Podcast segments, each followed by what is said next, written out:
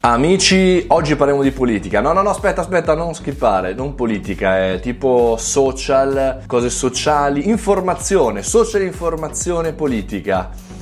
Seguimi un attimo. Allora, è uscito un nuovo eh, osservatorio di Business Insider, Stati Uniti, politica, 2020, elezioni presidenziali, quel mondo lì, in cui dice questo osservatorio che le nuove generazioni, quindi la generazione Z, eh, si informa e sta decidendo per quale partito votare, quale candidato votare su Instagram. A differenza della generazione a cui appartengo, che è millennials, ogni tanto i millennials vengono detti come quelli che, non so, i giovani nuovi, bene, i millennials sono quelli nati tra gli anni 80 e gli anni 90, quindi giovani, insomma, diversamente simpatici, ecco. A differenza di quelli, noi che siamo nati con la televisione, siamo nati con questo mondo e siamo entrati dall'analogico nel digitale, ecco la generazione eh, Z, che è quella che andrà a votare per la prima volta appunto eh, alle presidenziali il prossimo anno, eh, si informa maggiormente, il 65% sui social e all'interno dei social il primo social è Instagram. Da poco seguito su, da YouTube, quindi chiaramente parliamo di eh, social, di comunicazione video come in questo caso, magari video continuativi come in questo caso e magari video di informazione politica, non come in questo caso, io parlo di digital business eccetera eccetera. Però interessante questo, questo argomento, in primis perché chiaramente si potrebbe verificare e sicuramente si verificherà anche in altri paesi come il nostro, dove come sapete eh, le generazioni sono molto scaglionate, ma il mondo della politica chiaramente segue il mondo reale, quindi potrebbe accadere appunto che le generazioni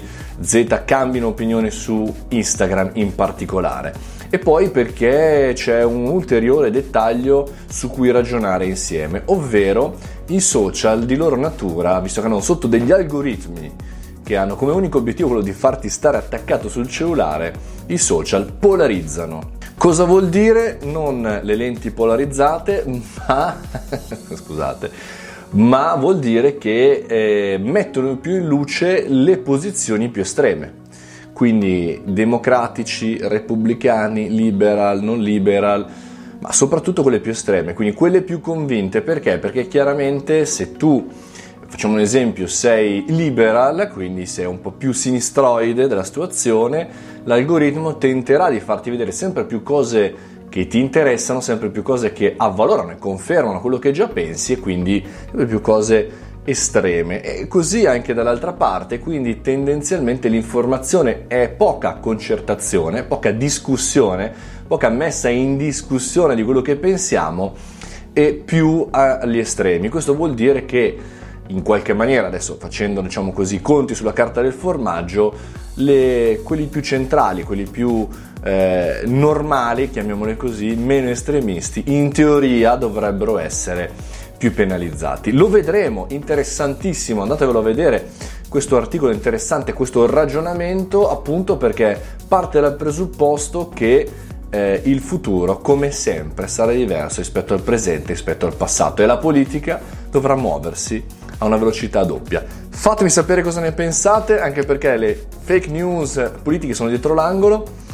Vi aspetto qui nei commenti, non nel 2020, adesso commenta subito e dimmi qualche cosa che vuoi tu su questo argomento. Fatemi sapere anche le generazioni Z, ma anche le altre.